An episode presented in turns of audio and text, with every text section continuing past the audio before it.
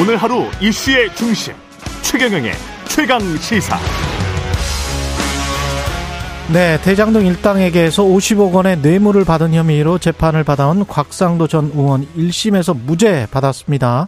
재판부의 이 판단을 어떻게 봐야 할지 김남근 변호사 연결돼 있습니다. 안녕하세요. 예, 안녕하십니까?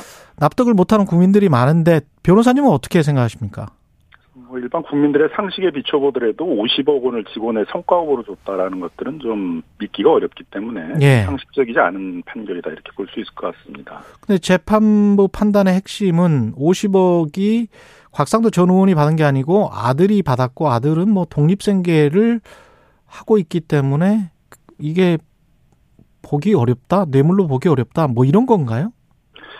뇌물일 가능성이 있다라는 점은 재판부도 앞에서 이제 설치를 한 것 같습니다. 예. 다만 이제 아버지와 아들은 다르고 아들이 독립생계를 하고 있기 때문에 음. 단순 뇌물죄가 되려면은 아버지가 받은 게 돼야 되는데 예, 그렇게 보기 어렵다라고 이제 판단을 했는데요. 예. 아마도 이거는 검찰이 처음서부터 공범 관계로 기소를 했었어야지 아. 문제가 아니었나 생각이 듭니다. 예. 아들도 자기가 50억을 성과급으로 받는다고 생각을 하지는 않았던 것 같고요. 예. 아마 아버지 때문에 나한테 50억을 주는구나 생각을 했고 아마 아버지와 그런 부분들을 상의했을 것으로 생각이 되기 때문에 그런 부분들을 조사를 해서 공범 관계로 조사를 했다면 음. 그러면 이제 서로 공모를 해서 역할 분담을 해서 아들이 받은 것 뿐이니까 어, 단순 뇌물죄가 성립하는데 큰 문제가 없었을 텐데 따로따로 아들을 기소하지 않고 하다 보니까 이제 생긴 문제일 수도 있고요. 예. 또 독립된 생계를 갖고 있기 때문에 경제 공동체가 아니라 그 뇌물을 같이 공유하는 관계가 아니다라고 판단했는데 생계를 같이 하고 있느냐에 따라서 경제 공동체냐 아니냐 이렇게 보는 거는 이제 주로 이혼 소송에서 나오는 법리거든요. 아. 이 뇌물 법리에서의 경제 공동체라는 것은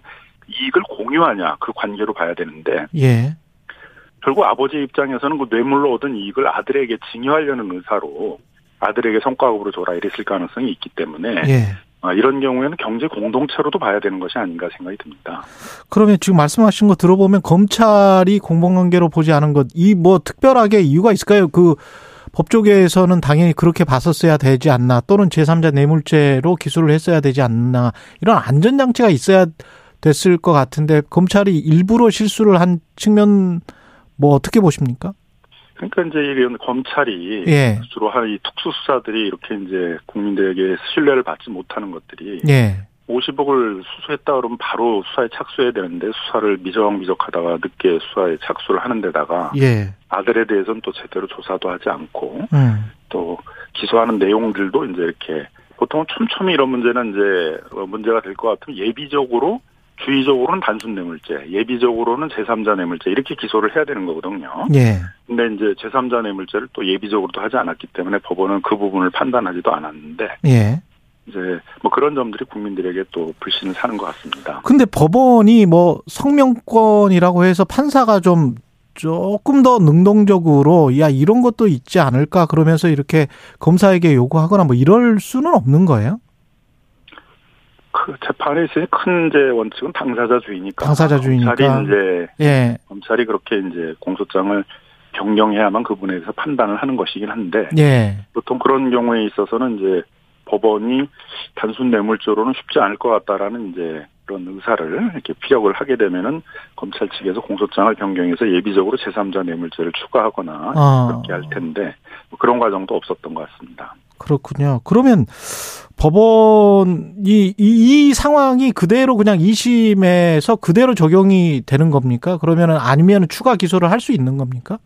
2심에서 뭐 이제 공소장 변경을 해서 예. 제3자 뇌물죄를 예비적으로 추가하지 않을까 이제 그렇게 전망이 되고 있습니다. 검찰이 만약에 정신을 차리고 제대로 한다면 예, 예. 예. 근데 이 판결을 뭐 악용해서 분가한 자식한테 퇴직금 등의 명목으로 고위공직자나 뭐 이런 사람들이 그냥 돈을 받으면 이거는 다 그냥 아주 단순하게 뇌물을 사실상의 뇌물을 받을 수 있는 그런 구조로 만들어 버린 거 아닙니까 지금 법원은? 근데 이제 이 판례가 굉장히 일반적일 거다라고 생각하시면 이제 안 되고. 아 일반적일 이거, 것이 이거, 이거 아니다. 믿고 이제 그 아들한테 이제 예. 뇌물 대신 퇴직금으로 받아라 이렇게 했다가는 이제 예. 이 뇌물죄는 이제 1억만 받으래도 징역 10년 이상 무기지정에 처하는 굉장히 중형을 선고하는 범죄거든요. 예. 그러니까 이제 함부로 그렇게 했다가는 이제 진짜 중형을 선고받을 수 있는 거죠. 예. 대가성과 관련해서는 어떻게 보세요? 이, 이 국회 교육위 활동을 했다 곽상도 전 의원이 그래서 직무 관련성이 없다 이렇게 본 건가요? 그 부분도 이제 좀 그 일반적인 좀 그 포괄적 뇌물죄 법령하고는 좀 벗어나는 것이어서 예. 비판을 받을 수 있는 내용입니다. 국회의원과 같이 권한이 광범위한 고위공직자에 대해서는 우리 법원이 그 사람이 하고 있는 그 상임위 활동이라든가 이렇게만 좁게 보지 말고 어, 그 사람은 다른 상임위에 있는 국회의원들에게도 영향. 부탁을 할 수도 있고 그렇죠. 뭐 성남시에도 영향을 미칠 수 있고 예. 뭐 중앙정부에도 영향을 미칠 수 있기 때문에 음, 아, 결국은 그 직무 관련성이나 대가 관계를 좀 포괄적 전체적으로 봐야지 음. 고 교육위하고 대장동 사건이 직무 관련성이 있냐 부동산 특별조사위하고 대장동이 직무 관련성이 있냐 이렇게 보면 안 된다는 것이거든요. 예. 실제로 이게 50억이나 거액의 뇌물을 준 거를 보게 되면 특정 현안 어느 하나를 해결해 달라고 줬을 가능성보다는 예. 앞으로 이 사업하는데 난관이 많을 텐데 그럴 때마다 여러 가지 좀 도움을 달라라는 기대 속에서 줬을 가능성이 많거든요. 그렇죠. 포괄적 뇌물죄 법리가 적용됐어야 될 사안이다라고 보여집니다. 포괄적 뇌물죄 법리가 적용됐어야 한다. 하나은행에 압력을 넣었는지 안 넣었는지도 그렇게 되면 포괄적 뇌물죄로 가면 중요하지 않나요? 그래서 이제 그런 걸 하나하나 예. 특정을 해야 되는데 예. 이게 이제 입증이 쉽지가 않잖아요. 하나하나에 대해서. 그렇죠. 그렇죠. 곽상도 의원이 관여했을 거라고 예상이 되는 게 굉장히 많잖아요. 그렇죠. 은행 컨소시엄을 구성하는 그렇죠. 데 영향을 미쳤을 것이라고 보고 뭐 예. 인허가 과정이라든가 음. 문화재 과정 뭐 여러 가지가 있단 말이에요. 예. 결국은 50억이나 거액의 뇌물을 준다는 것들은 그런데 다 영향력을 행사할 수 있을 만큼 뭐 단순한 국회의원도 아니고 뭐 또 상당히 그 당시 여당에 있어서의 영향력 있는 국회의원이라고 생각을 했기 때문에 실제로 50억을 줬을 거로 보여지거든요. 예. 그 검사가 검찰이 왜 그러면 다른 충분히 어떻게 보면 쉬운 길, 뭐 포괄적 뇌물죄랄지 제3자 뇌물죄 이런 걸로 기소를 안 했을까요? 왜? 뭐 그런 부분들이 이제 음. 공범증을 자아내고 또 예. 그런 부분들이 이제 검찰에 대한 불신을 사게 되는 이제 측면인 것 같습니다. 예. 네. 검찰은 어쨌든 자기가 수사도 하고 기소도 하는 네, 그런 권한을 지금 특수사 같은 경우는 갖고 있는데 어, 경찰이 수사한 거에 대해서 본인들이 이제 평가하고 기소하고 그랬으면 또 모르겠는데 본인들이 이제 수사하고 기소를 하다 보니까 그런 음. 권한들을 좀 남용한 게 아니냐 이런 이제 불신을 살 수 있을 사안인 것 같습니다. 근데 구형할 때는 또 징역 15년이나 했기 때문에 그거는 또 어떤 헐리우드 액션 뭐 이렇게 되는 건가요? 아니 그렇게? 될 수밖에 없는 거는 예. 이 뇌물죄는 1억 이상만 받더라도 아, 징역 10년 이상 무기징역에 처하도록 돼 있거든요. 예. 그래도 법정 법전에 나와 있는 거하고 근거 해가지고 구형은 음. 해야 될 거 아니에요. 그러면 예. 10년 이상인데 1억이 10년인데 50억이면 그보다 많아야 될 거 아닙니까? 예. 그러니까 15년 구형을 한 것은 그냥 법전에 나와 있는 그런 성식, 그 공식을 따라서 한 것이죠. 그리고 정영학 녹취록에 다시 주목을 받는 게 검찰이 핵심 증거로 내세웠는데 이게 그걸 법원에서 받아들이지 않은 겁니까 증거 능력을? 뭐 저는 정영학 녹취록은 이제 법원에서 이렇게 쉽게 신뢰를 주지는 않을 증거라고 생각이 듭니다. 아, 그래요? 왜냐하면 예. 그 녹취를 한 것은 대장동에서의 나온 개발 이익들을 서로 나누는 그 분쟁을 하는 것들을 녹취를 한 거거든요. 근데 한 10여 년에 걸쳐서 10년 정도에 걸쳐서 이렇게 꾸준히 한 건데 그거는 어느 정도 그런 이제 나중에 예. 그, 그 이익을 나눈 분쟁에 대비하기 위해서 녹취를 했을 가능성이 있는데 예. 예를 들면 김만배 씨 입장에서 보게 되게 되면 자기 이익을 늘리려면 음. 뇌물이나 이런 거로 비용이 많이 들어갔다라는 것들을 계속 부풀 려야만 자기 이익이 늘어나게 되니까 아, 일상적인 뭐 50억 대화에서도 그렇죠. 이제 예. 계속 뭐 50억 클럽에서 많은 사람들에게 뭐 50억씩 뭐 줘야 된다. 뭐 이재명 쪽에도 뭘 줘야 된다. 예. 그런 게 줄 게 많으니까 그런 비용 다 털고 나게 되면 나눌 일이 별로 없다. 이런 취지로 계속 얘기를 한 건데 예. 아마 제가 보기엔 남욱이나 정영학 씨도 그런 것들을 다 믿진 않았을 것이라고 생각이 듭니다. 그래서 나중에는 이제 그거에 대비해서 녹취를 했다라고 보여지는데 지금은 이제 그걸 가지고 이제 이게 너무 정쟁화되면서 뭐 양쪽에서 그 50억은 다 원래 주기로 돼 있던 거 아니냐 수사해야 된다. 음.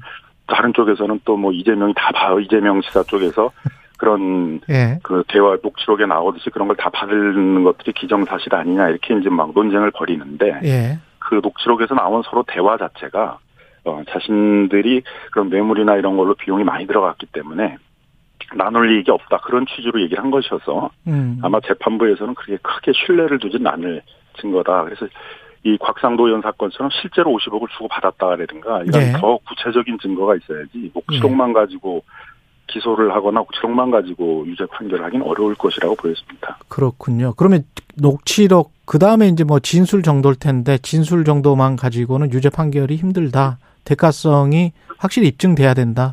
앞으로 대장동 또이 사건은 뇌물 50억 뇌물 사건 같은 경우에 있어서는 이제 굉장히 음. 중형을 받아야 되잖아요. 중형도 예. 받을 수 있는 범죄인데 예. 그렇게 법원이 그런 중형을 선고하면서 녹취록 정도의 증거를 가지고 하기는 어려울 것이라고 보여집니다.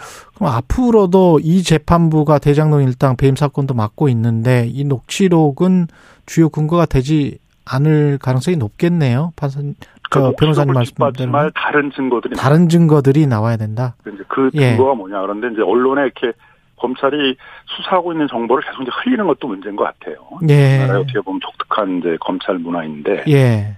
그 나오는 주로 얘기들은 이제 녹취록에서 그런 얘기가 나온다. 그렇죠. 예. 이제 그것만 가지고는 그 신빙성 있는 증거라고 보기는 어렵기 때문에 그걸 예. 뒷받침할 수 있는 증거가 뭐가 있다. 그런 게 있어야지 어, 유죄 판결이 나오게 되지 않을까 생각이 듭니다. 그리고 유죄 판결 나온 게 곽상도 전 의원 같은 경우는 불법 정치자금 5천만 원 받은 건 남욱 변호사로부터. 근데 이제 그거는 벌금이 800만 원인데 불법 정치자금 5천만 원 받고 벌금 800만 원은 형량이 좀 낮았던 거 아닙니까? 그래서 아마 이제 조국 전 장관 딸 장학금 600만 원 받은 거에 대한 거하고 자꾸 비교가 되는 것 같은데. 예. 그, 그 사건은 이제 청탁금지법 위반이거든요. 부정청탁금지법. 청탁금지법. 예. 네. 청탁금지법 위반은 이제 형 이 굉장히 낮죠. 예. 그리고 정치자금법은 그거보다 훨씬 형이 높은 범죄이기 때문에 예. 같이 비교될 수 있는 건 아닌 것 같고 예. 정치자금법에서 5천만 원 정도를 받았으면 일반적으로는 이제 징역형의 집행유예 같은 걸 받게 되는데 어. 벌금형을 선고하는 건 굉장히 좀 낮게 형을 선고한 것이 아니냐 이제 그런 생각이 듭니다. 일반적인 불법 정치자금 사건에 비춰봐도 좀 형이 낮았다 그렇게 생각을 하시는 거고. 예, 그렇습니다. 예, 항소심은 어떻게 전망하십니까? 항소심에서는 이제 검찰이 그 뭐 제3자 뇌물죄 같은 경우도 예비적으로 추가할 가능성도 있을 것 같고요. 예. 공범 관계도 또 주장할 가능성도 있고 하기 때문에 예. 아, 지금 1심에서 진행됐던 그런 법리적인 구조 속에서만 심리가 되는 게 아니라 조금 음. 더 촘촘한 법적 다툼이 되지 않을까 이렇게 생각이 들고요.